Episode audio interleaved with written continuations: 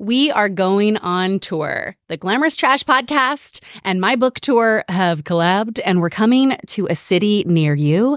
Click the link in the show notes to, to get all of the deets. We're coming to New York City on June 4th. We are kicking off an event with John Stewart. No big deal. That's our very first show in New York City. Then we're coming to Washington, D.C., Nashville, Chicago, Santa Fe, Albuquerque, Seattle, Portland, and Los Angeles. So get your tickets now. We are doing three different events because, you know, I'm always doing the most. That's just on brand, right?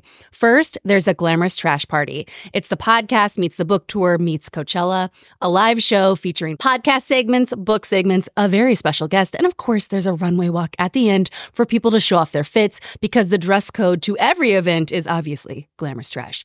We are also doing a cookie country club. It's the anti country club country club, and it's very dreamy. You get like a bunch of products, there's little events, and it's a more intimate event where you meet other cookies and listen to a book chat with what, me, and another special guest.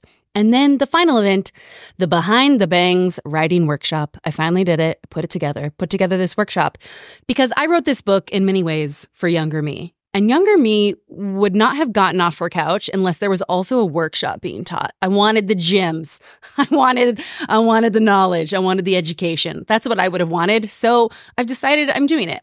And in the workshop is going to be the six writing gems that took me forever to learn 15 years. In my 15 year career as a TV writer and author and blah, blah, blah, all the other things I've written, there are six things that I always use, and all of those are in this workshop. So if you have an interest in writing, sign up. All the ticket links are live today. Click the show notes, click my Instagram. We are coming to a city near you, and there's going to be some meet and greets. I'll sign some copies of books. We'll give out more books, and I have uh, some pieces of merch that I'm taking on the road, and I'm going to give them out at the shows.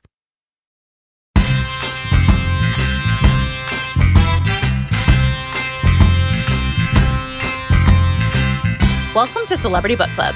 This is a podcast that recaps and celebrates the memoirs of female celebrities. I'm your host, Chelsea Devantez. I'm a TV writer, comedian, filmmaker, and sometimes I'm in stuff too. Now, if you want to support the podcast, you can become a member of our Patreon at patreon.com slash Chelsea Devantez. It's just my name. It's linked in the show notes. For $5 a month, you get all the bonus episodes and so much more, and you fully support this podcast. And if you're not going to become a Patreon, but you do want to support us, then make a post about it or leave us a review. It helps so much. Now, this week, we are book clubbing Diahann Carroll's memoir titled The Legs Are the Last to Go an amazing title. It was published in 2008. This book is so fun, so wild. It will detail an eight year long affair with Sidney Poitier. So wild. And it talks about forgiveness in a way that made me feel like maybe I can learn forgiveness too. Mm, you know, we're questioning it, but it, it was really good. Yes, with one look, I put words to shame one look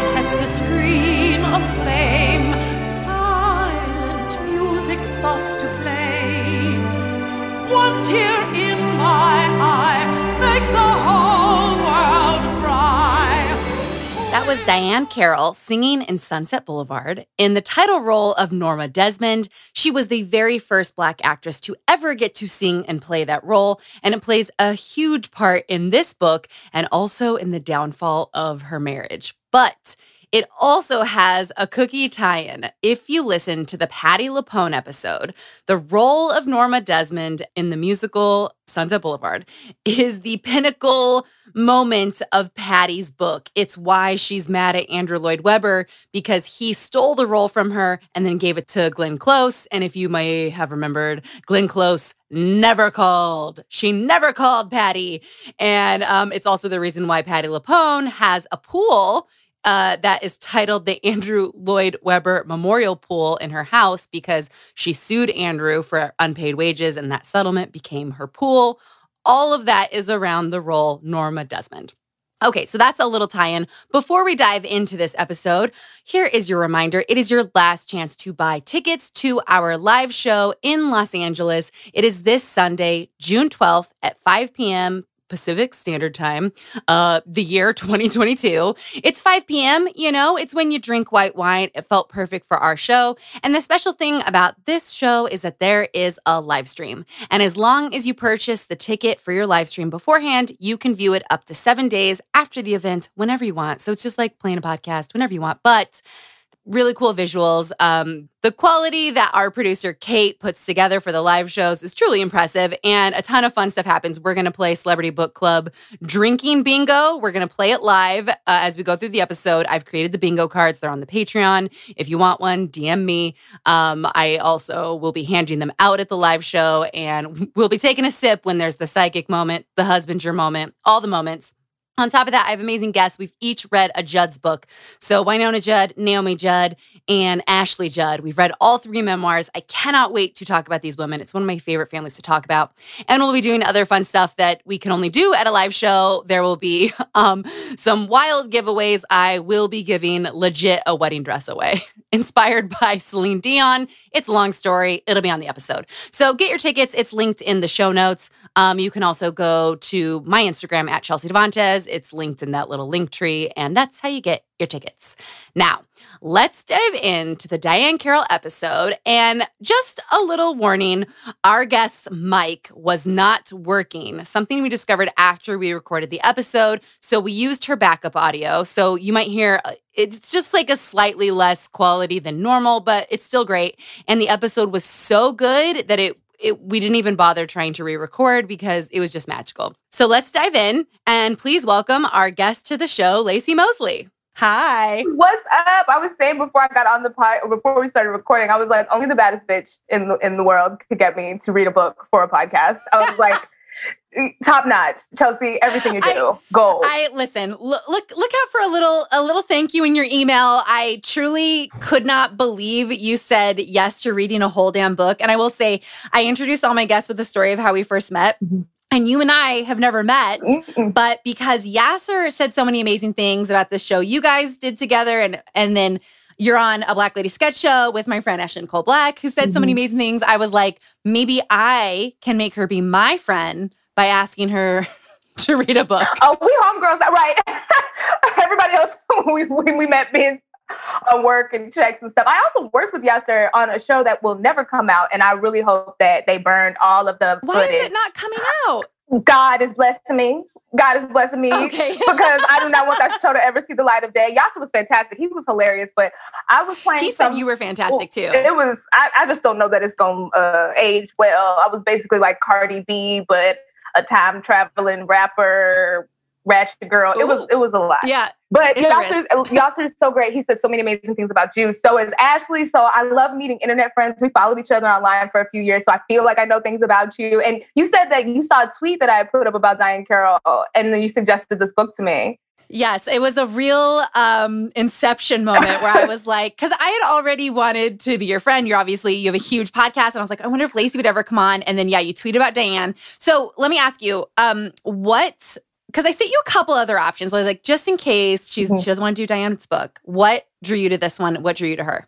So I met Diahann Carroll when I was waiting tables. I was a sushi hoochie. We had to wear tight ass denim dresses that like my titties was just sitting up and it, it was a lot and heels on concrete floor. And it oh was Oh my god. Yes. And all so, night? Yes. And celebrities came in all the time and we had the protocol of like you don't address them, you don't ask for pictures, you kind of just treat them like normal people. And my mom always said if you want to be a star, you can't be a groupie. So honey, I don't be running after people on TV. You know, I'm just like polite. That's great advice. Yes. Yeah. Yes.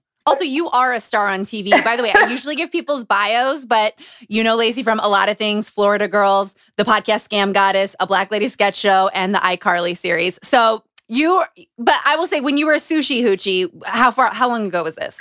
Oh, this was five years ago when I was still slanging cala rolls. Cala rolls, I can't even talk. California rolls, child. No, I was like, you call them cala rolls? That's that's awesome. I'm gonna, I'm gonna do that. I'm like, can I have a cala roll, please? I had a passing familiarity familiarity with Japanese. Like we would have to go to the sushi counter and be like, "Oh, why so? Okay, nishimasu," and like you know that means check please. So I had Diahann in my amazing, and it was a slow Sunday night, and she was there with her daughter, um, and I had to do it. I was like, it was slow. She was cool as fuck. I was like waiting on her, and I was like, "Hey, I don't normally do this, but you changed my life. I'm a black actress. I look up to you so much. You opened so many doors for me. Like, I like low key, I think I cried. And Oh, I'm like crying now thinking about it. Oh my God. But um, yeah, she was so sweet and she was really receptive and she really appreciated the compliment. And as I read her book, I was like, yo, like she actually probably did appreciate that moment and I wasn't I bothering think, yeah. her. It's funny because me reading the book too, I'm like, oh, I bet like a really sincere uh, moment like that that she would love it. I feel like I know her now. Wait, I have a question. What what um of hers like what role changed your life the most, or what do you remember like of Diahann? Where I you're like, mean, that iconic slap in Dynasty, like Miss Mhm. Girl, like to see a black woman on television and like be a huge bitch, but a rich bitch and just reading down. It was everything. Like I loved it. And it was a huge moment for black women in television. yeah, Dominique Deveraux, Mhm. such a name, and also yeah, Dynasty was just such a huge show, and she really did like yeah. When did you get to see like a black woman play that type of Like, indulgent character? have money, and- have power. Yes. Because I know a lot of people will be like, well, you know, all we do is play bitches now. But I'm like, but at that It was- time, we only played low status. We only, you know, slaves or really poor, downtrodden people. So it was a big deal. Yeah. But she was also a star too. Like it Mhm. wasn't like Yeah. the side bitchy woman So or the really like she was like a star in that show. And she got it when she was like 50 or 60. And she was the one, we'll get to it, but she was the one who was like, I think you should put me in this show. I think you should put me in Dynasty. And he was like, Yeah, okay. Close mouth get fed. And honey, Diahann was out here bumping them gums. She was gonna get that money. And That's right. I have to say, you bring up her age, like her being 50 at the time too, which the, she talks about in the book. It made me think of when I watched Hustlers in theater and I watched J Lo pole dance, and I cried, Chelsea. I cried. It's a cry worthy moment when she is 50 years old and she's hotter than. I, I'm trying to think of like when I was at my most fertile, you know, what I mean? like at my at 17, I couldn't I couldn't stand within a mile of J Lo. right, just the baddest bitch, and continues to be. Like I look up everything she does. I don't wear lipstick. I only wear lip gloss and tinted lip glosses. Like I was like, what's J Lo doing to stay young? Human growth hormone. Where can I buy that? Okay, wait, are you on her product line? Are you are you getting that J Lo skincare? Because you know she's not using her own skincare. That's the thing. though. She's not. I can't do not. celebrity endorsed products unless it's something like Fenty, where the girls actually really use it, you know, professionally. So Yeah. Yeah, yeah. No, I don't I don't think JLo's using her products. But I will say this. I so I once was like, I'm gonna do everything JLo does too. And then I read this interview where she was like, I'm naturally blessed to have a flat stomach.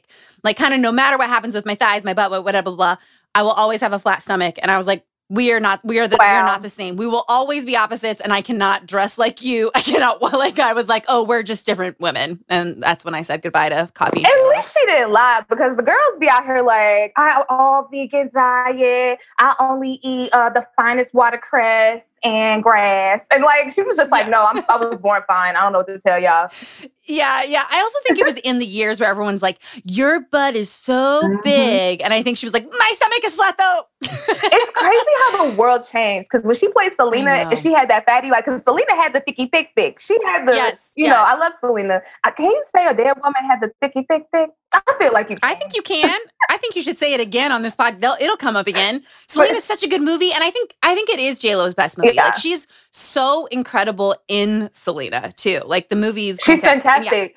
But her butt was big, and that was in a time where you know if someone said fat ass, it was a real insult. And now if someone said I got a fat ass, Oh, I'm like thank you so much, sir. Uh, I really appreciate it. But in Black culture, we always like booties, and then everyone Yeah. kind of caught up later, and now Th- then they the- buying them. white people caught up. Let's get into this book. so, so if you don't know Diane, you do. She starred in Porgy and Bess. She was at Carmen. She played Julia in the NBC sitcom Julia, which actually I had never seen, but reading in this book, I tried to track it down and couldn't. Um, but she was like the first Black actress to be the lead of a network sitcom, and she was just a mom and a sitcom, and it, it went like three seasons. Yeah. Um, so page nine in the book, I just want to read this as our start. She said, Maybe writing this book is my way of conceding that I'm a little wiser now than I am slim, a little more willing to be amused than I am to be swept off my feet. But that doesn't mean I can't be the style conscious shopper I've always been. That's just too much fun to give up. Superficial, you think? Deeply, but that's showbiz and that's me. And I said, and me. And me. When I tell you I am Diahann Carroll to the point where it was a little scary, um, it changed. Me. Tell me. Because one, she's a cancer. I'm a cancer. Two, she's a bad bitch. I'm a bad bitch. Three, I wear my makeup, my hair, my lashes, my designer clothes. You go all as out. armor. And I love to show up and yes. give the girls a fashion moment. And so I really understood where she was coming from. And she was also coming from a place of respectability politics. Like her whole life, you know, she had to present herself as worthy to be alive for white people to hopefully not kill her, which is very much something that we still do. We still, you yeah. know what I mean? And um, yeah. I grew up in a lot of white spaces. Um, and I really resonated with a lot of the stuff that she was saying that had to do with that. Also, I had a very strong matriarchy. My grandmother and my mother were bad bitches. My grandmother also sewed outfits and dresses. Like, honestly, when I was reading this book, it kind of scared me a little bit. And I kind of felt like Diana was with me at times. I I truly feel that the book, I know this is so dumb, but I do get very spiritual on this podcast. Sometimes I do think there's like a spiritual connection with books mm-hmm. and like mm-hmm. telling the moments I'm reading them, I'm like, this is for a reason. I think like you chose this book for a reason. The podcast forces you to read a book you never would, but then it's like, it's funny because when I was reading it, I know of you from the internet and I was thinking of you. And I was like, oh my gosh, like, especially with the mm-hmm. fashion. Mm-hmm and she loves to show out. I love to show out, and I was like, oh my god! And Laci like, oh, you loves do to show love to show out, like, Chelsea, because you. I do love it. I love it. We have this in common. but but like yeah, like always like your garments, your clothes, your hair, and like she never drops it from the start, which I love. Um, okay, I have a weird little thing that I almost feel bad bringing up, but it's on my mind so much. Okay. Diahann is all over Cicely Tyson's memoir, Ooh. all over it. She's mentioned um as if they're our best friends. They they like uh with miles davis and like uh who cicely was like dating and married. Like she's all over the book. Diahann didn't mention cicely at all. Cicely tyson once and she does mention other people. Like she wrote about dionne warwick quite a bit. She there's a picture of her and Dionne Warwick. She wrote about being friends with Miles Davis, who is Cicely's, I want to say ex husband, who like cheated on her. She went through all these things with, never mentioned Cicely. And I'm not trying to start anything. we start starting beef with two of the dead girlies. And I know it's not okay. It's not okay for me to do this, but I can't get over it because she was just all over Cicely Tyson's book, which was written after this book was written. So, and it's, Cicely doesn't strike me as the type of person who would like read this book, not be in it, and still include her. Right. You know what I mean? I'm just, I don't know. I don't, I, I found it odd. Did you find it odd? I found it a little odd, but also like when she was telling the stories, like with, um, was it, what live show did she do? Was it Porgy and Bess? Which one was she live in? And it was, who's that other black woman who was the lead and was older at the time? Um, Oh, Ooh. I I read the book like two months okay. ago now. So now I literally finished it last night, so shame on me because I actually should know. Um, but yeah, so basically, another black woman who is really famous and she is um, darker skinned. I feel like and she treated Diahann real bad and like you know was like you too cute girl. I'm trying to hide your face. Da, da, da, da. I don't know if she. That's right. That's right. She was a yeah, Broadway actress. I don't know what her relationship was with darker skinned black women. That I cannot speak to. And there were some interesting things yeah. in the book about their skin tone and like wanting to be a part of the light skin community. Because you know, in Harlem they had like the bougie light skin community, um, like the who went to college and could pass a paper bag test and wanted to aspire to whiteness, which caused a lot of toxic colorism in the black community that still exists to this day. So I don't know yeah. if Diahann was a colorist. Oh, that's part of it. To that. Oh but but it, I will say, like after reading Cicely's book and now feeling like I know her, like she would never put up with that. Right. Do you know what I mean? Like she would never. Like I know her. I think I know something is there, and now we'll never know what it is. But like I know something's there. All right. Well, we'll move on. Okay. So this goes to kind of what you're talking about, but I want to read a, a, paragraph from page 13 that's just like a small glimpse uh-huh. into what it was like for her auditioning as an actress. She said, I go through this every time I audition. Even after NBC hired me to play Julia, a nurse and a single mother, Hal Kanter, the creator of the show, had reservations. I love the show's full mm-hmm. name. He was a charming and outspoken white Southerner who'd been a writer on Amos and Andy, oh no, among many other projects. And he had a firm sense of what middle America wanted for its first African American sitcom star in 1968. And despite the network's faith in me, Hal was not completely convinced that I was the right woman for the role. He felt my image was too worldly and glamorous. I wrote, I'll kill him. Um, he's dead. But it really speaks to this thing where she yeah she would always go into respectability and trying to she never was like acclimating but just the idea of like you can cast me i am a refined woman and then people would also be like well now you're too refined and i and now you can't play this black mother anymore because you're too glamorous and it was like horrifying on either side. Right. And I did find it's Pearl Bailey, and Pearl Bailey was a darker skinned woman. That's what it was. I was going to drive me okay. crazy. Okay. But yeah, like she, I remember her trying to like dumb down her looks a little bit and be less of a bad bitch so that she could get the role. Yeah, get the role of mom because it was like, uh, and it's like, in what world would another actress they'd be like, "Sorry, you're too hot to be in the sitcom. like you're too it's almost beautiful." A flex. And I won't lie, when I got Florida Girls, I did get a call when we did the pilot presentation that was, "We don't like you got the role, but this is a presentation, and you know that people can be recast." And someone was recast from the original Florida Girls. Um, uh, from the oh, original no. four of us. And so, like, I really took that to heart what so was the, the note, note, they were giving you? So funny. I swear to God, this woman. The note was all of these women are dirt poor, and you still come off like you've never been poor a day in your life. And I haven't. and so you said uh, thank you. like and, and Yes, because when you're black, like people expect that you are poor when you show up anywhere. And I used to use that to my advantage. I went to school on full scholarship. It was an academic scholarship. They gave me a partial scholarship, and my mother called the school and was like, "Y'all are gonna give my daughter a full scholarship because you're if you don't use that money, you lose it, and she's gonna add so much value to your school. So go ahead and up that, and then she'll come."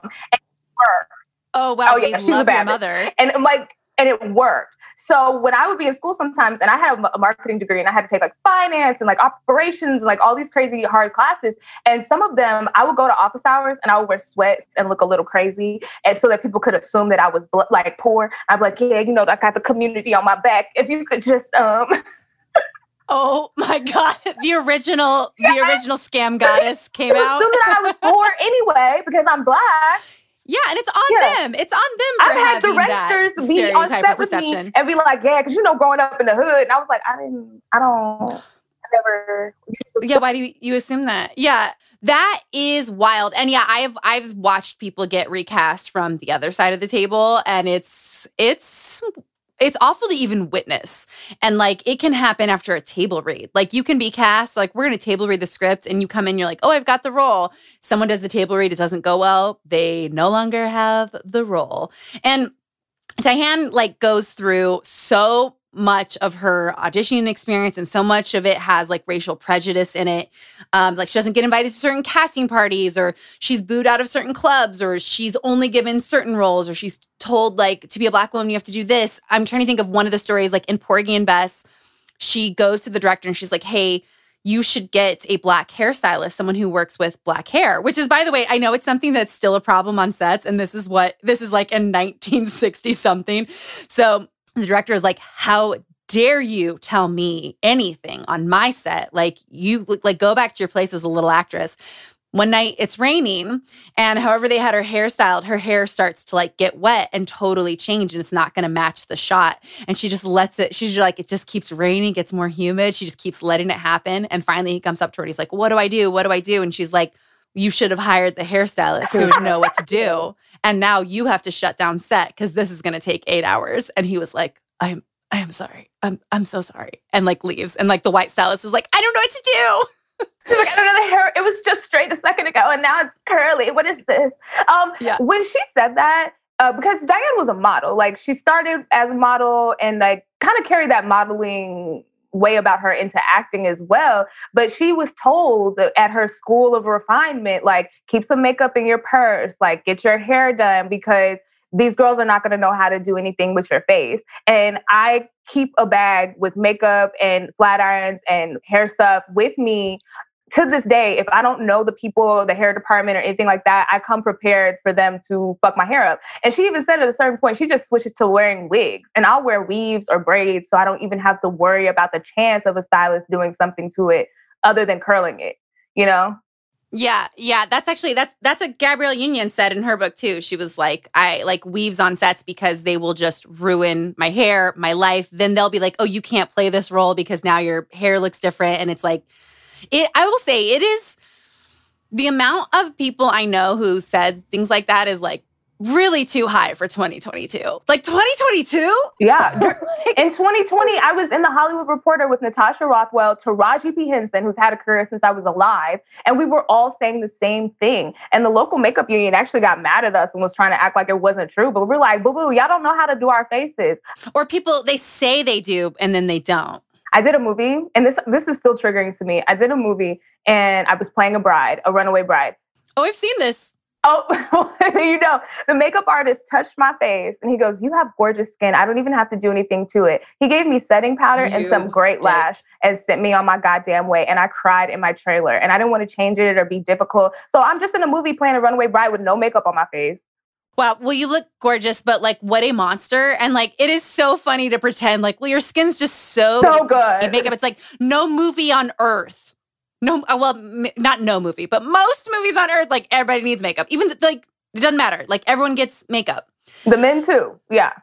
I know that movie. I'll look up that makeup. I'll send him a letter. I'll find him. I'll find him. Um, well, okay, yes. So like you said, she starts as a model. She grows up in finishing school. She's just very, very, very um like regal and also in her own words uptight. And one of the like other things she deals with in this business is that she says she has a formalness and a stiffness and intimacy issues that her mom passed on to her, but it like shows up in her acting jobs of like a, one casting director is like, Who told you you could play a sexy woman? She was like, Literally no one. He's like, All right, you're the friend then. She's like, That seems right. She shot back, Whoever told you you were sexy? No one. Mm-hmm. Um, and then she talks about her mom yes. passing this attitude onto her. And sometimes it's it's like amazing. Like Marlon Brando like goes out to dinner with her and as she's walking out, he like pats her butt and she turns around, slaps him across the face and screams at him. And she was like, My mother was speaking through me of like, absolutely not. And I was like, that is so cool. But then she passed on other things like I have to share this one story.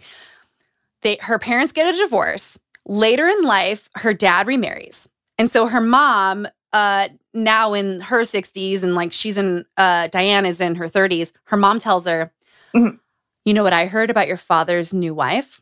She's disgusting. She's a slut. She does oral sex. and she like tells Diahann this. And Diahann is like, good good. I'm glad dad has a sexual partner and like oral sex is not bad. And her mom's like silenced. And I was like, whew. She really went up on her mama in her 60s and yelled at her mama about sucking dick. She was like, if you had sucked daddy dick, he would have stayed with us and we would have been a family. Why couldn't you just get on your knees and do a little pepper grind and, and, and sucky sucky? What's wrong with you? She really yelled at her mom. Not sucking dick. Okay, I want to say Laci's taking, you know, not all of that was verbatim, but I would say very close. Um, no, you're right. She's literally like, had you had sex with our dad, like maybe you'd still be with him. And then a big part of the book is her mom still being in love with his dad. And when his wife dies or they divorce, he then like comes back to Diahann's mom. Yeah, and like um i mean oh that is a that is a conversation i would I just that takes too much. That takes too much. I do think sometimes when Diahann's critical of her mother in the book, I don't think she was giving her mom enough grace. Like a lot of times with Black mothers, especially, they have to be so strong that they will not tell you about the traumatic things that have happened in their life. We don't know if her mom has been assaulted. We don't know what her mom's relationship with sex and sexuality is. And I kind of wish that Diahann had given her mom a little more grace because maybe you don't know what's behind that. Yeah, yeah. Well, it's interesting too because uh, another big part of this is that her mom starts accompanying Diahann on like when she's singing or when she's in shows and she would kind of point out that her mom loved not being home and her mom kind of escaped their marriage by being Diahann's chaperone and that she wish she would like go home and take care of the family and she had a like a baby sister who's like 5 when her mom just like starts disappearing. However, I don't know if you had the same thing, but later in the book, you really find out Diahann's relationship to her own daughter. And she's very honest and aware and speaks about all her flaws. And so I want to give her grace in admitting all of it. But I read it and I was like, wow, she was rough. She was a rough mom herself. So to be rough towards her mom, yes, yes. And it's like, wait a minute, you sounds like you, she might have even been a little worse. Oh, yeah, she like, probably was a little worse. I mean, Diahann goes on a summer vacation with the Kennedys and just doesn't bring her daughter when she's 10 even though even though kids are allowed there's kids on the island or whatever. There's kids on the yacht. They have their own little kid club. And she was like i just didn't think my daughter would have fun. So she like went away for the summer like and just left her. And i was like okay that's tough. It's tough. Diahann said fuck them kids. And she said yeah. And it's just one. It's just suzanne and she's like sorry suzanne you're staying home and you can't come on the vacation where other children are yeah and i mean part of me I guess the kind part of me because Diahann was an extremely sheltered child, and so was I. When the kids were out playing, doing reckless shit, when there was high school parties, when there was sleepovers, I never got to go. And I remember my mom was a social worker for a very brief time, and she would say like, "Oh, I'm supposed to drop you off like at somebody else's house. What happens if their dad get mad and shoot the whole family? You know that happens, right?" Oh, oh. And so she was like, "So I couldn't go to a sleepover with all the other cheerleaders and kids because my mom thought I was gonna get murdered by their family. And I mean, she wasn't taking no risks. And then the only times that I could go to stuff like that with other kids, my mom would come to the house, she would sit down with their parents, they would have sweet tea, very southern, she would get to know them, and then she would decide if I could stay. Like my mom was very protective. I'm a big fan of your mom. Um I wonder if maybe Diahann didn't bring her kid no, because she didn't no, want something to happen to her. But that's the difference though. Your mom is like, you can't go, you have to stay with me and Diahann was like, You go somewhere else. I'm summering. Like it definitely wasn't a protective thing. She even wrote in the book, like, I just didn't think it would like fit Suzanne well. And I was like, fit? Everybody fits on a boat or a beach. She said that she had Suzanne to save her marriage, that her mother suggested that she have a baby to save their marriage. Sibling fights are unavoidable, but what if every fight you had was under a microscope on a global scale? That's the reality for brothers Prince William and Prince Harry. They were each other's closest friends and allies since the death of their mother. But that all began to crack as they married and took wildly different approaches to their royal duties.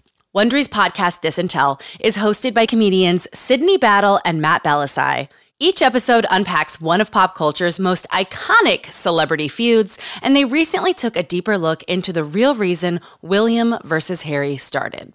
It's actually much bigger than these two brothers, stretching back into the history of the British monarchy. Did their feud start with the royal family's mistreatment of Meghan Markle, or was it something that started much earlier? Follow Disintel on the Wondery app or wherever you get your podcasts. I started this podcast because I have been obsessed with memoirs my entire life. And I can't believe it, but I got to write my own. And it comes out on June 4th, and you can order it right now. The book, you know, I was asked to describe it, and I said it is an absolutely harrowing, traumatic memoir, but funny.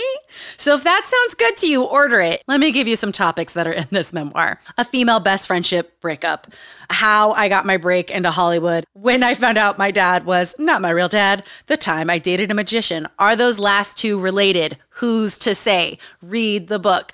Growing up in Utah, growing up around cults, how I got into therapy. Listen, I could keep going. Each chapter title is a different woman's name in my life. Some are heroes, some are motherfucking villains. But you know what? A villain and a hero, what are both of those things? A leading role. And we do love women in our leading roles. So pre order the book. It matters a lot. I linked everywhere that you can buy it in the show notes, but you know, go anywhere. Also, I am reading the audiobook personally. So I'm personally narrating it. So if you like this podcast, get my longest podcast ever. And the audiobook is also available for pre-sale everywhere you get audiobooks. And thank you so much for listening to this podcast. You are the reason I got to write a memoir. So thank you so, so much.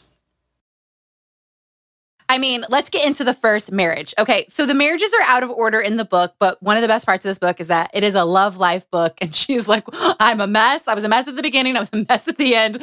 But it's like a perfect rom com where at the end of the book, she's like, I am single and I'm learning to love my me time. And I was like, if this is not a Nancy Meyers rom com. I don't know what is. She's in a white sweater and white pants walking Yeah. down the beach. And she's like, I put on my slippers in the morning. I have I have a book. And I was like, wow, what a this is great. Okay, so Mhm. her first husband is named Monty. She goes on a date with him. Then someone is like, Hey, I can't believe you're going out with Monty. He's white. And she goes, What?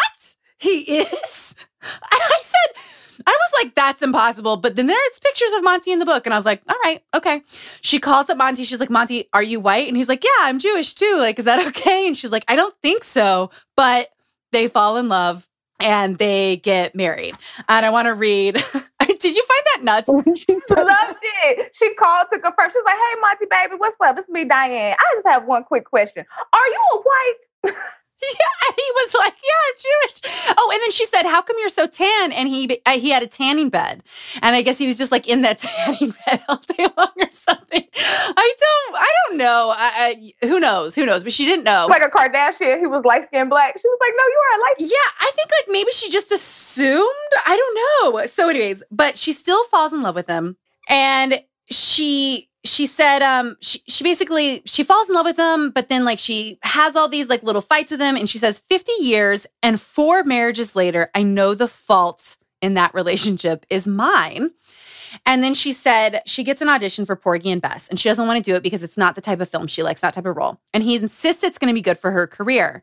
And then she wrote, but it wreaked havoc on my marriage and the next 10 years of my life. It was on the set of that movie that I met Sidney Poitier. Whew. The original City Boy. And one of my friends actually just told me the other day because I've been single for almost 10 years and I Like a full on, like flings are involved, hookups. So are- there were flings, there were hookups, but no relationships. Okay. And I have learned about myself that I come off unavailable and a little cold. Um, Okay. It, it- just in like, it's so funny because you're such a warm person, but on dates, are you like, gross, get out of here? well, I had to learn on dates. It wasn't about trying to sell myself to a person. Like you should be listening Yeah. to them. You should be asking them mm. questions. My mom always said, you never tell a man or a woman what you want in a partner because they'll be that just long enough to get what they want. You know, so you have to get to know them. Your mom needs to write a book and come on. The, yeah, actually, can I book her on this podcast? If she knows? you listen, Lori loves the spotlight moment.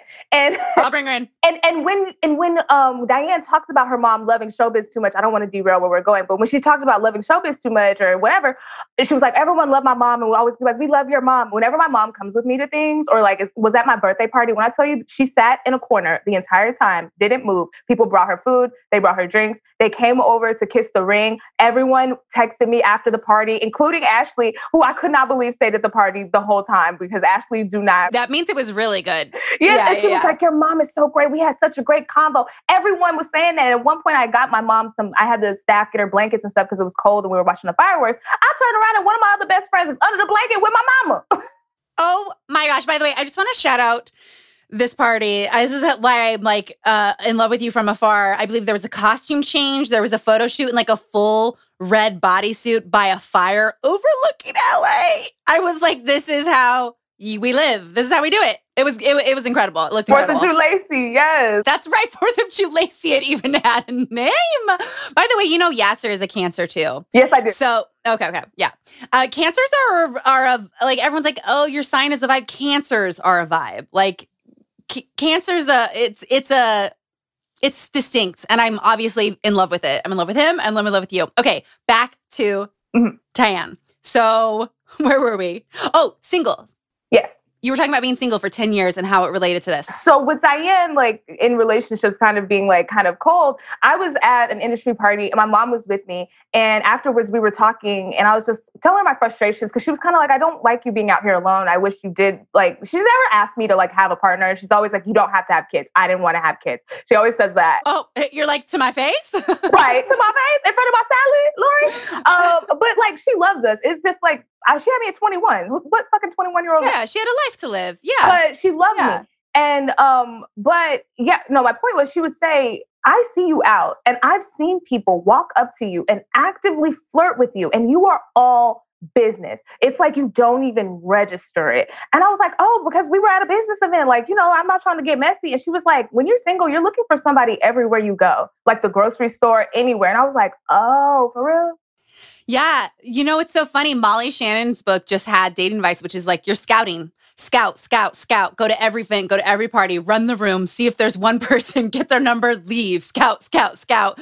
Um, I literally tweeted and it's like low key going viral, but I was like, um, work. I was like, finding love is way too hard and it's unpaid, very ghetto, zero out of 10, would not recommend. I was like, I quit, bitch. No, no, I, no, no, I quit looking for love. Like, I'm done with it. Right. You, that's not, no, I, I just met you and we are not close enough for this, but I will not, I will personally personally not let this. I feel like we're gonna be close, Chelsea. We're gonna be close. Listen, I'll, I'll, get up in that phone. I'll start running those apps myself if I have to. But you are not off the table. But Diahann um, with Monty, I felt like she sabotaged that relationship because did. that man actually liked her. And I've realized that I was always going after people who did not like me and who were not excited about me. And that was part of the reason. Like even yesterday, I liked this guy. I've known this guy for years. Had a crush on him. I finally was just straight up and was like we should get to know each other. And you know, he texts me every day. We have little conversations, but he hasn't asked me out on a date. He's like mm so aloof. I was like, I was like, this man does not like me. And I was like, I'm sitting over here trying to talk to a man and like get to know him, and he does not like me, and I don't know why he's doing that.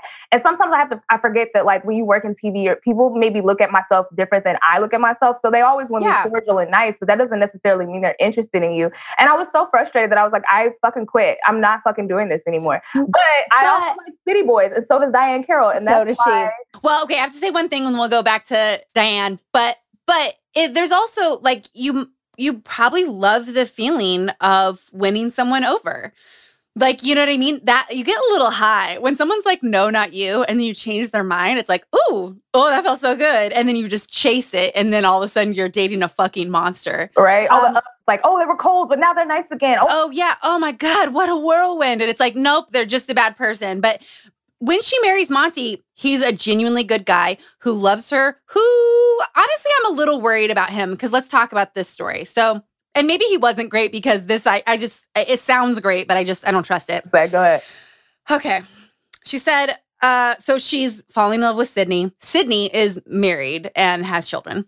She says, The morning I was leaving our apartment on 10th Avenue, Monty was in bed next to me. I abruptly turned to him and I said, I've fallen in love with Sidney Poitier and I'm leaving you. He kicked me to the floor. Okay, that's not good. Then he began to cry. We both did. I packed my things with my head spinning, feeling nauseous and so weak that it was difficult to even lift the slightest item.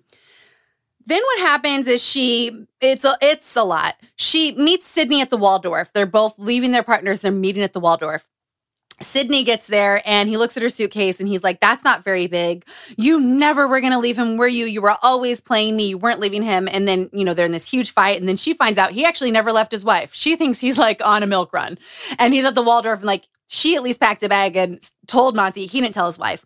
So then Sidney's like, How could you do this to me somehow? And the, the, the fuck boy antics of a lifetime, the, the, the, the, the gold he spun. Then Dan goes back home to Monty. and she's like, All right, Sidney didn't leave his wife. So I'm gonna like come back. And he was like, Oh, great, good. So then he just accepts her back. Then her mom's like, You should have a kid right now. And she's like, All right, has a kid with Monty.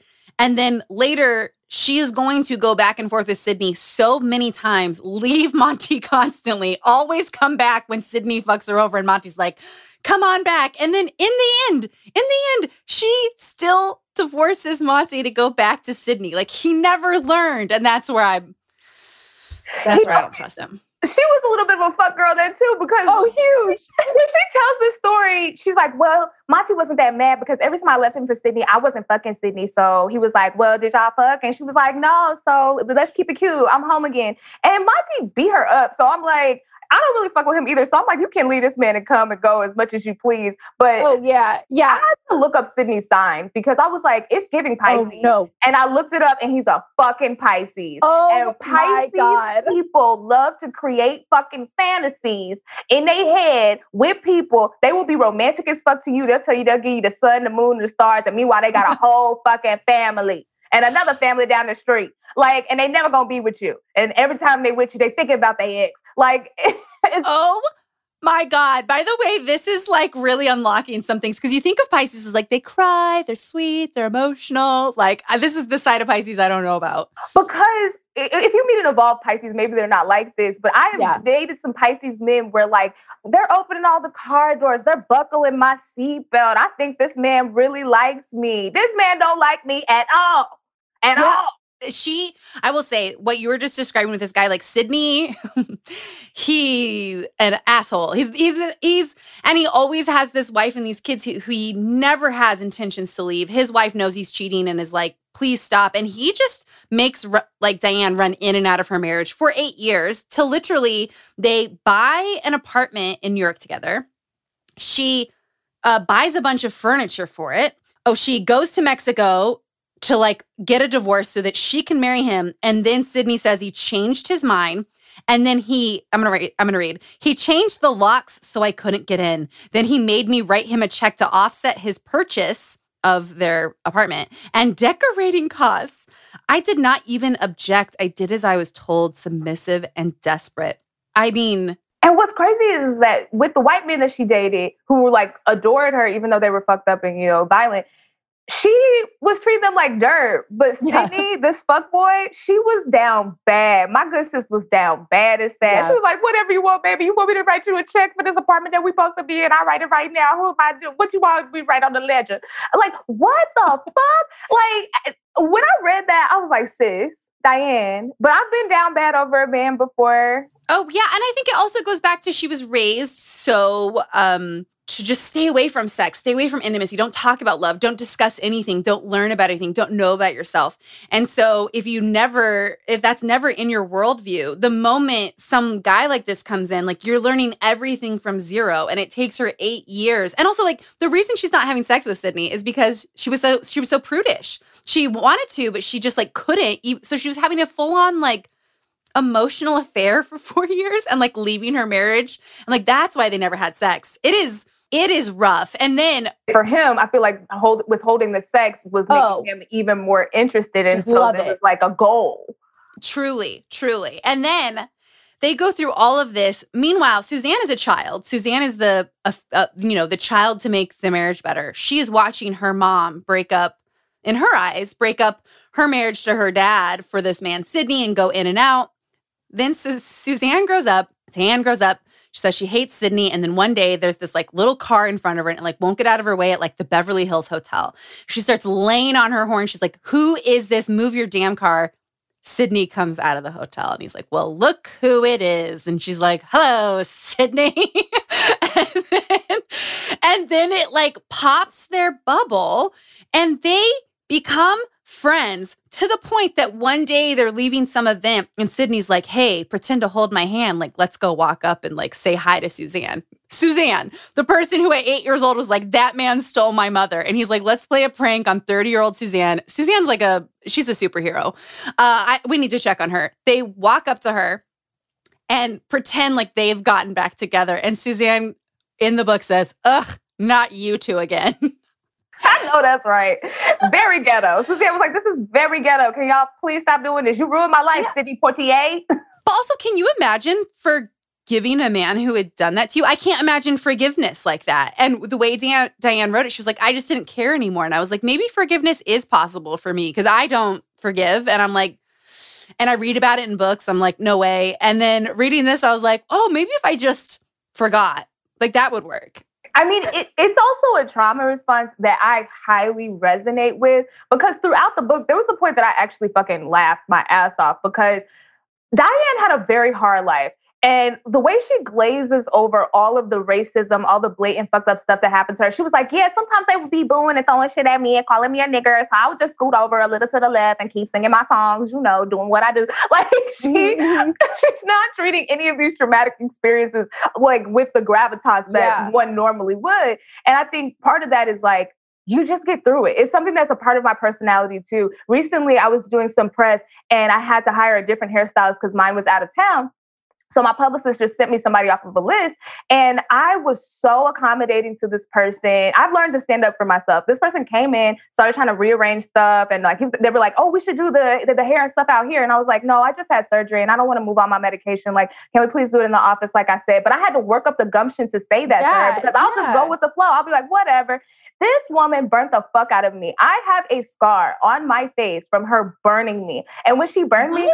I didn't even get angry. I was just like, sh- she put something on it. I was like, I, I just have to get depressed. I have to get to work. Like, I think jumping into work is something that me and Diahann have in common when it's like, this shit is bad, but I'm gonna just keep moving. Like if I let things yeah. affect me, I'm never gonna get anywhere. She even said something to that effect. But I laughed once because she talked about some great moment that she had on a late night show with like Frank Sinatra and da da da da. And then the end of the page was like, and then they called me a nigger. And I was like, it's like something racist. Yeah. Happened. She'll be like, this amazing thing, couched with racism. And it made me laugh so hard because I was like, what? Well, it's also so um, you're right about it being a trauma response. And like she wants to be an actor, she wants to be a performer. So like and the amount of stuff that happens to her is like wild. It's so intense. And then what what totally tracks is that at the end of the book, she takes a real hard stance about Grey's Anatomy. and it's like, you know, this book is really set in the past because she's going through her life, but at the very end, Diahann is on Grey's Anatomy playing Isaiah Washington's mother. And she loves this gig. She wants this gig, and she's going to be coming back next season. And then Isaiah say, says the infamous, very offensive uh, gay slur to his co star, and he gets fired. And Diahann gives this speech that's pretty much the speech of like, you have no idea what I have been through and like the stuff I had to endure to like be here. And like, can't y'all just like work it out? Because like I was gonna be on season three. She was like, okay, he got hate crimed. And yeah, yeah, she's like, have you had bricks thrown at your head while you were playing Norma Desmond? No, get back on that set and let me be the mom. You dodged the bricks. Like, I don't understand what's going on, what's wrong. And I actually had a desk thrown at me with a chair attached when I was in eighth grade. This big girl named Lala in Miami. Uh, she did not like me. I was a cheerleader and I was very like ostentatious and she was very taught like just you know she was strong though she had muscles wow oh she was strong as fuck desk and a chair and she said something crazy to me and I had a smart mouth and I was just like, you know, if you fell off the face of the earth tomorrow, no one would give a fuck but you and your damn mama. And she picked this desk up and threw hurled it at me. It had the chair attached and everything. And I dodged that bitch. Ooh, good for you. Agile, agile, the cheerleading skills kicking in. But like I remember like telling people that I had a desk thrown at me and they'd be like, what? And I'd be like, oh yeah, I dodged it. It's cool. Like you just move on from things pretty quickly. So she was like, now we're in a time where people are starting to sometimes get respect in the workplace. And she was confused. She was like, that's all? I'm gonna lose my checks because of that. Yeah, she was mad. She was mad. And like but like when you read about like she's the star of a musical and she can't come because um they are wildly racist and don't want black women at the party of the musical she's starring in. And she's just like, all right, guess I'll go get a drink somewhere else. Like of course like of course this is her reaction to this, where she she was basically like, get a thicker skin.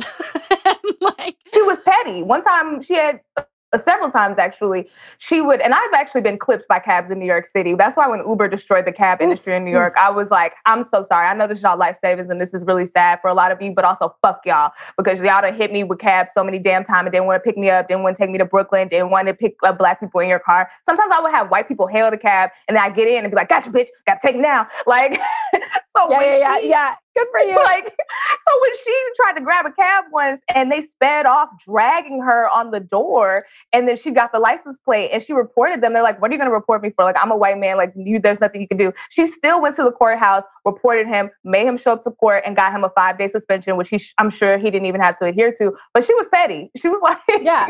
Wait, and, uh, and, and, but like, and when she does things like that, you're like, Yes thank God. Like, you know what I mean? Like, because she does have to like take she just has to take so much bullshit, especially from the men who are like executives or hiring her or deciding like if she gets a role. Um, okay, so back into her love life. Um, and this relates to what you're saying too about the trauma response, where basically she then, after Monty, after Sidney, she starts dating this guy, Alan, who this is such a pattern in female memoirs, a man who doesn't have a lot of money. And then he starts telling the woman who does have money that she's a capitalist pig he literally calls her a capitalist pig, which Carly Simon has this whole thing of partners being like, you're bourgeois, and like making them feel bad about having money. And then, it, and this is how she writes it in the book. She'd be like, and then he like kicked the shit out of me one night. So I, you know, I had to divorce him. And you're, and it's one sentence. And you're like, that's it. What? She's like, yep. And then she's like, on to the next. And like, sh- and she dealt with a lot of physical abuse, and it is not talked about with any not that she has to, but it's not talked about with like a lot of like weight and gravitas. It's like she really is breezing by them almost as if it's like kind of a part of it sometimes. Yeah, she was like, Yeah, somebody kicked me in my face and was like, I'm gonna make you ugly. And I was like, All right, bye. Like, see you. Well, insecure men do not like when men have or women have more money than them. No, but then they would go after her and try and date her nonetheless. Okay, so then then there's David Frost. He's a TV host. And okay, Laci, I have to ask you if you would want what you would prefer. This is the proposal he gives her. He says, In one pocket, I have a brooch, and in one hand, in one pocket, I have a ring. You can pick. If you want the ring, we're going to be engaged. If you want the brooch, we shall continue our friendship. What is it that you decide? This is his marriage proposal to her. Question for you Would you want that marriage proposal? I was like, I'll take both. Let me get the brooch and the ring. well, and Diana's like, I'll take the ring. And then two days later is like, nah, just kidding. Like, switch it out for the brooch. And then marries a guy named Freddie who sounds like a mobster. And like, she literally, in the picture of them in the book, she says, it's like we got married and then walked the other direction from each other and like just like never saw each other again. They're divorced like within a month.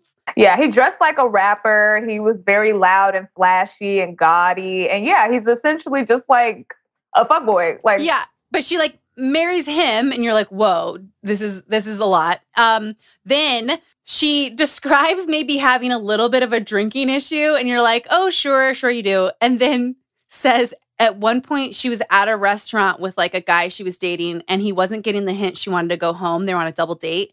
And she was like, I want to go home and get ready for bed and do my exercises. And so then she just started doing them on the floor of the restaurant. And she was like, That's when I knew I maybe had an, an alcohol problem. And I was like, Oh, yeah. Yeah, that's how you know you have an alcohol problem. That shit was funny as fuck. She was like, I'm gonna get my exercise in. And that's what yeah. I love about Diahann. She was gonna find a way to get her way, no matter what. Even with everything in the way, she was gonna find a way. So she was like, Oh, you're not gonna take me home? I bet. Well, I'm doing my exercises now. yeah. And then she marries a 24 year old named Robert when she is 40. We love that. But he's super shady.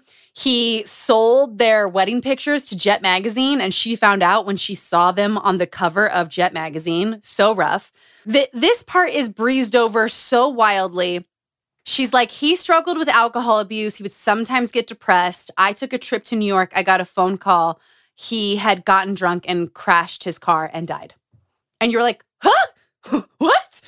And then she's like, and then I had to, my friends were like, you better get on up, Diahann, and keep on going. So I had to. And you were like, what? It was absolutely wild. And he was broke and he was trying to start a PR firm, but had absolutely zero skills. So he was trying to use her because he asked all of her friends and they were like, no, girl, we don't know you and we don't think you know PR either. And then he was like, all right, Diahann, you got to be my client then because you're my wife. And he, she was like, ah, ah, no, I don't. Yeah. And like he, he was just a leech and then crashed his car off a cliff. And I was like, what? But she, and that's kind of how she writes it. She was like, he was such a leech and then he died. It was really sad. I was really sad for a little while, but you know, life goes on. Here's some pictures of me. Yeah. And then she was like, if you take one thing from this book, she says, you can love them, but you don't have to marry them. Like, just love them and don't marry them because she would marry these men. She marries this Italian singer named Vic Diamond. Di- Diam- I don't know some I know he's famous, and there's some Italian woman listening to this being like, God damn it, Chelsea, you know the name of this, but whatever, I don't. And they all would marry her and then they would get divorced and they would try and take all of her money. And like Vic is like her fourth and final marriage who does this. But that was the time. Like like if you were respected, if you were a married woman, especially if you were of a certain age, you were expected to be married because that meant somebody loved you and owned you or something. Oh. So she was like, I guess I just keep getting married. Yeah, I guess I'll just I'm a respectable lady. um, love that she keeps on getting back up. Um, and then in the final part of the book, Diahann gets breast cancer. And she this is like weirdly this horrible thing that kind of gives her herself back and she said she realized she likes talking about issues and like being a spokesperson and she all her friends like come to her side. She realizes how much she loves her friends and believes that it got her healthy enough. Like basically having breast cancer helped her share about her life and sharing about her life helps her heal.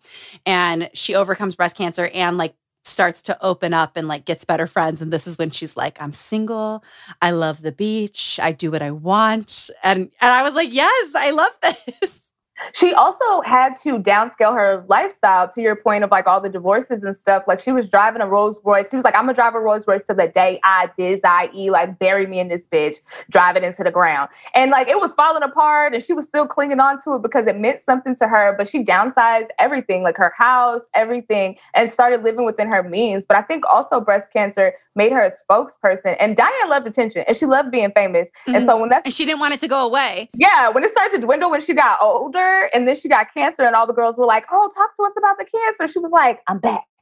Yeah, I'm back and I'm a cancer spokeswoman. She doesn't even look at cancer as the most devastating thing. She was like, I know you're making Yo, Simply Lemonade ain't got shit on Diahann because she was taking them lemons and making lemonade all the time. You're so right because I even when I was recapping it just now and I was like, and then she got cancer and I was like, why am I saying it like this? Like this is pretty intense. And I was like, oh, because in the book she was like, started going to speaking arrangements. Uh, really, you know, loved it. I had this doctor, I had this, I had this. Like, yeah. But you're right. She also is like I had to stop like going to Nordstrom's and like buying hundreds of dollars worth of clothes. And then she also said that having a car that needs repairs done is like someone calls her they're like, that's the sign that you're not getting work anymore. Like you can't be driving a car around that like needs repairs. But I was also like, what kind of what kind of repairs were needed that they were visible from the outside? Like what happened to your Rolls Royce? Diahann was also a bad driver. I'm a bad driver. And I feel like maybe Diahann had done hit some stuff. Yeah, I think she did too. I think she did too. At one point I had a Ford Focus that I had like someone sideswiped the mirror off of my car and at the time i couldn't afford to like get it fixed so i went and stuck a hand mem- mirror from the dollar store on my car it, it had all types Laci. of dents when i was I was valeting too. I didn't give a fuck. And when you know the valet people walk around the car to check off the damages, I said, "Boo boo, do you see this car? I'm not gonna try to charge y'all for nothing, honey." And I one time I got sideswiped by a bus. I just kept driving, and people were staring at me, and I was like, "What they staring at?" And then I pulled over, but half of my bumper was hanging off the car, just dragging, and I was like, hmm, "Oh well." Oh my God. I didn't get the car fixed until a weird miracle happened. I was parked on my street and I lived on the more hood part of Melrose past uh, Western. And so they were doing repairs on the street or building something. And one of the tractors or whatever those devices are sideswiped my car from top to bottom. And it was on the side that my mirror had already been broken on. So when I oh, came oh, out, I was like, oh, bitch, let me throw on a neck brace. Oh, oh, they ruined my car. The city owes me money. And so they had to pay to fix my whole car. That is incredible. That's also like, I, I like Yassir and Ashley were like, you and Laci would be friends. And, and I think we have a lot of similarities, but I have to say, um, I also, my car got hit and Yassir would be like, when are you to fix that? I'd be like, fucking never, man. Like, what? never? never. The answer is never. It got hit again. I was like, man, this is really. When I went to return my lease, it was the day before I moved to New York. I brought it in on E. Like, I just like barely made it in. It's all banged up. And they were like, can you do like you're gonna have to do paperwork on this and i was like i gotta catch a flight like you're just gonna take these keys and go and they just know in that moment that you're so crazy that they have to accept they're just like yeah i guess we're gonna take this car back with like dents all through the side and i was like i didn't hit i didn't hit anything this was someone else uh, and they were like, no gas. I was like, no gas. See you later. it's on fumes. You actually gonna have to put it in neutral and push it in because I barely made it here. I barely made it here, my friend. and I have run out of gas on the road before more than once. And also, my last card thing I'm gonna say, and now I realize I really fully am Diahann Carroll, and it's low key terrifying me. Um, I got into a car wreck on my way to shoot single parents. And like it was like a car wreck where my car like skidded up on the curb and I like hit a mailbox Oh and my God. I got out of the car and it was because this man was trying to make a left hand turn and it had just rained. And if you know drivers there, like it's most slick when there's fresh rain they were trying to make a left. And you know, in LA, you got to make a left on a red light or a yellow yep. light.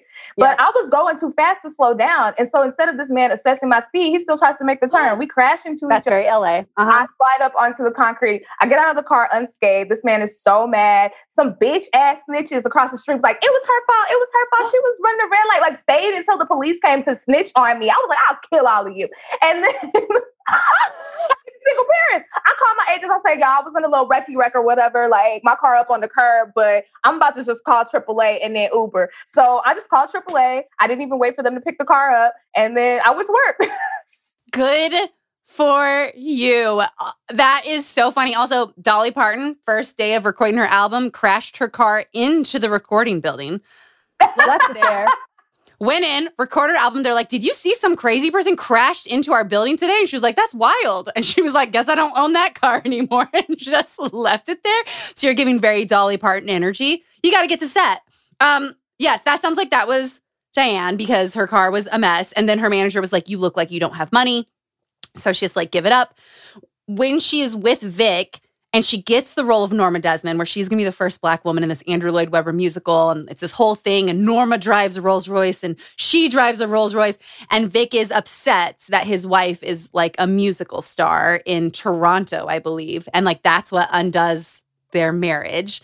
Um, but okay. And then in the book, this is kind of the this is the very end of the book. She had two things that I loved that she said. She said, um, it's weird. Memoirs had this phase where, like, at the end, you just th- go into like your hair and makeup. Like Shania Twain's does it, Delta Burke says it, where they're like, "I told you about my life. All right, let me tell you about my hair and makeup." And Diahann is basically says, uh, "Plastic surgery. Uh, on plastic surgery, she says, artifice isn't just fun; it's my architecture." So she's just like, "I'm getting work done constantly." she was like, Oh, I gotta like- get these tune ups. She went in to get her face snatched like a chip clip. But what I love is she was like, I do it subtly. Like I get little things. And I do that too. Like I've had a little Botox at the top of my head, but I can still move my my uh eyebrows yeah. because I need to act. You know, I've had some fillers under my eye to keep me looking refreshed and cute. It's oh, should I get them, Laci? Should I get them? I love them. I love them. It makes I'm scared. oh no, I got a good girl, girl. I rec- I, I got you. Okay. But Okay. But literally, like it's her armor, her whole physical appearance, the armor that she puts on to walk out into the world, and I really resonate with that.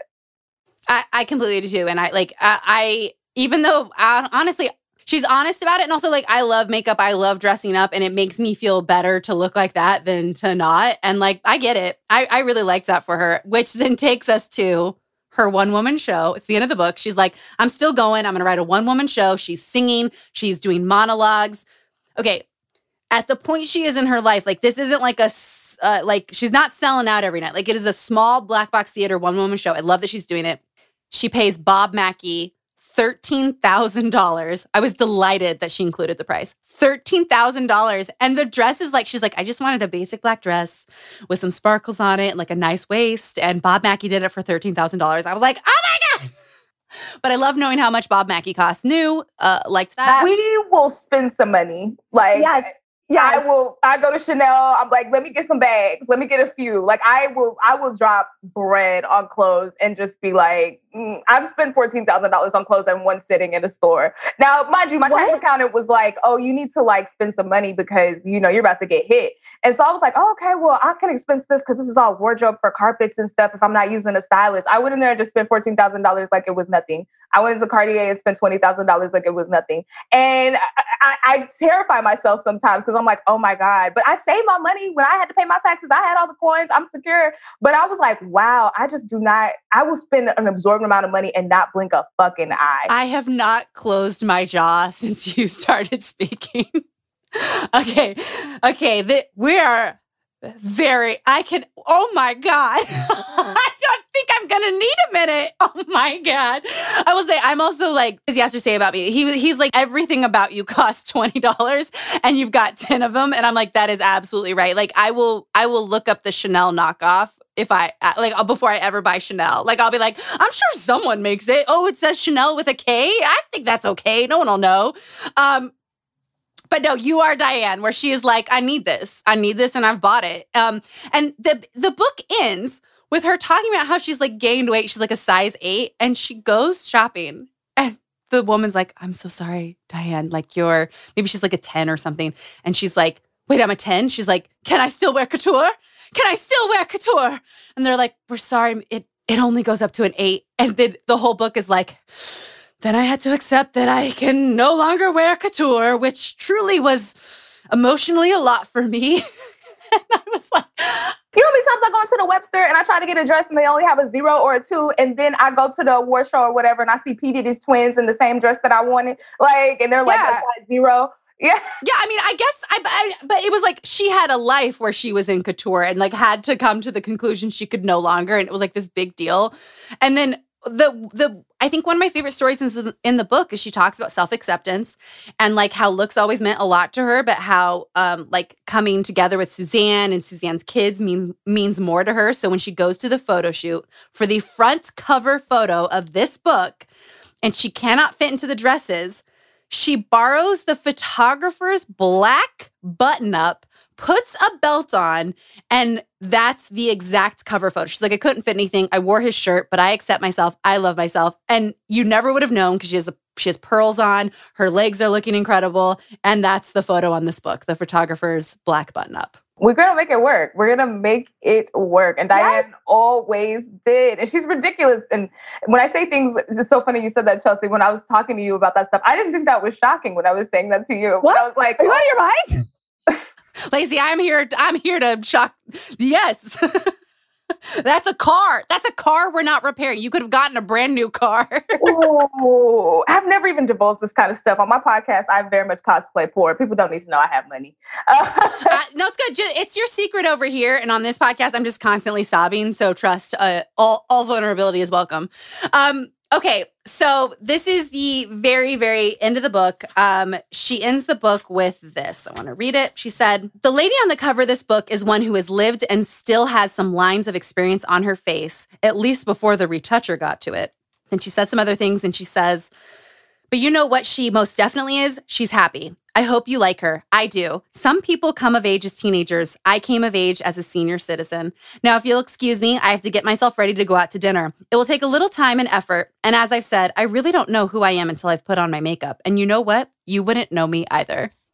She's funny. She's poignant. She loves herself. It, it was such a good book. Okay, Laci, we end every podcast with something I call the book tool test. It has three questions. Question number one Was the author vulnerable? Like, did she share her truth? Um, she was vulnerable enough to make you feel like you knew something about her, but she definitely kept a lot of secrets to herself and glazed over a lot of dark shit. Like even with the drinking and stuff, like I just feel like she is she made a joke of it. Yeah, like she's not going to tell you how bad it was. She's never going to tell you her lowest point. And I can completely resonate with that because as much as I talk on wax, uh, people think they know me, but they have no idea how my life is, how I'm feeling. I can literally be, I was having a panic attack shooting at work the other day. And I was like, can I just have some apples? And I kept going. And at lunch, I went and got a Benadryl because that's like my low grade Xanax. And yeah. I got a Benadryl and came back, and none were the wiser. It's like, you're never going to mm. know what's really going on. Ooh, Laci, that was, I feel like I would like, like that's the start of your like e true Hollywood and I want the details. And uh, um, and you're right. That is exactly the level of vulnerability she has in this book. Okay, question number two: Was it entertaining to read? Absolutely. I was having a ball. I was laughing. I was crying.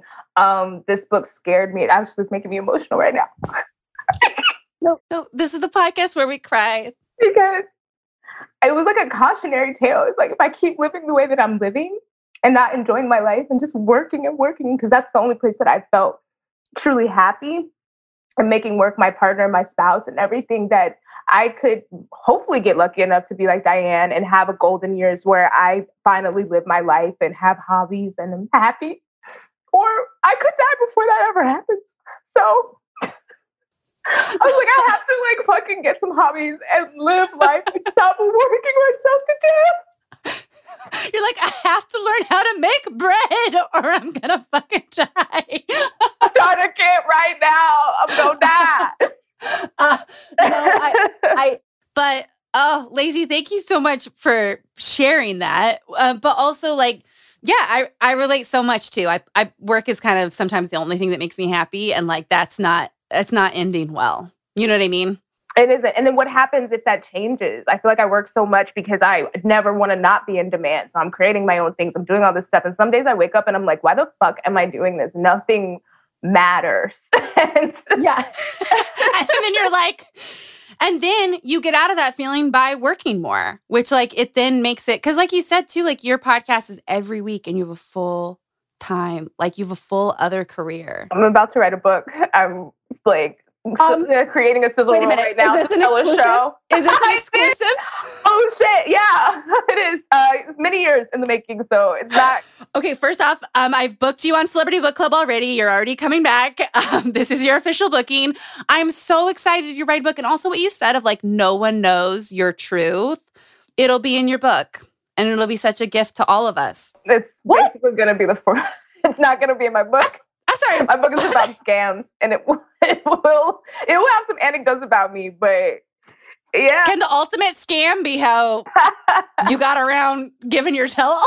yeah, I did. At least for now. Um, my face is not even going to be on the cover. I told the publishers that I want people to see this book and not know that a black person wrote it until the very end. I don't even want to be on the back page. I don't want you to open the book and see me. I want it to be on the insert of the last page. I'm like, got you, bitch. You read a black lady book. You should. You should.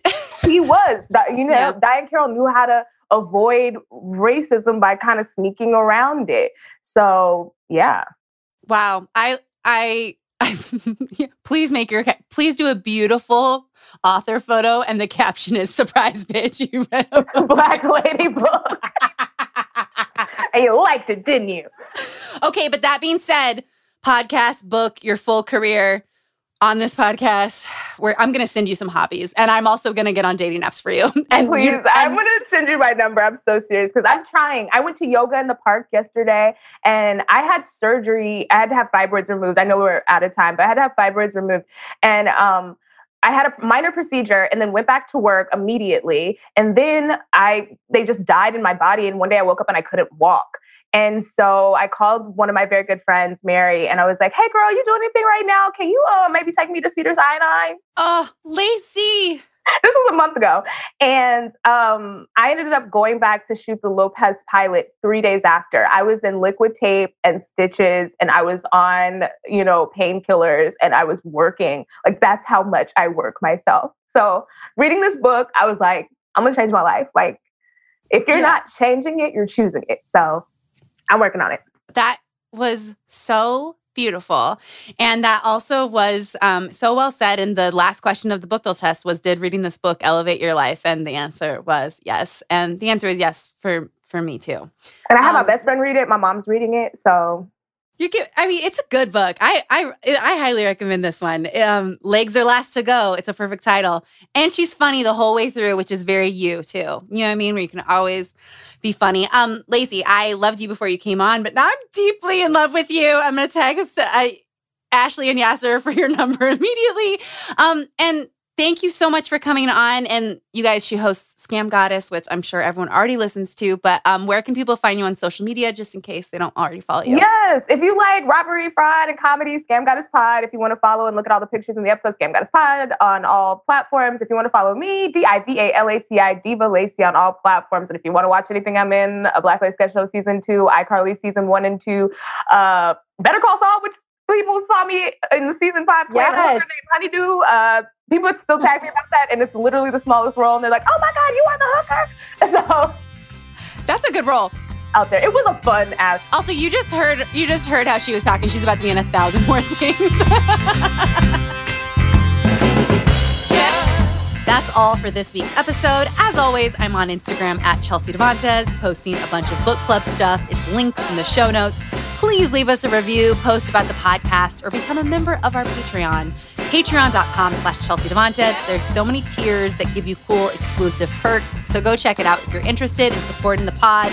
And a huge shout out to our amazing producer, Kate Downey, and our episode engineer, DJ Bouncy House. And we will see you guys for another juicy book soon.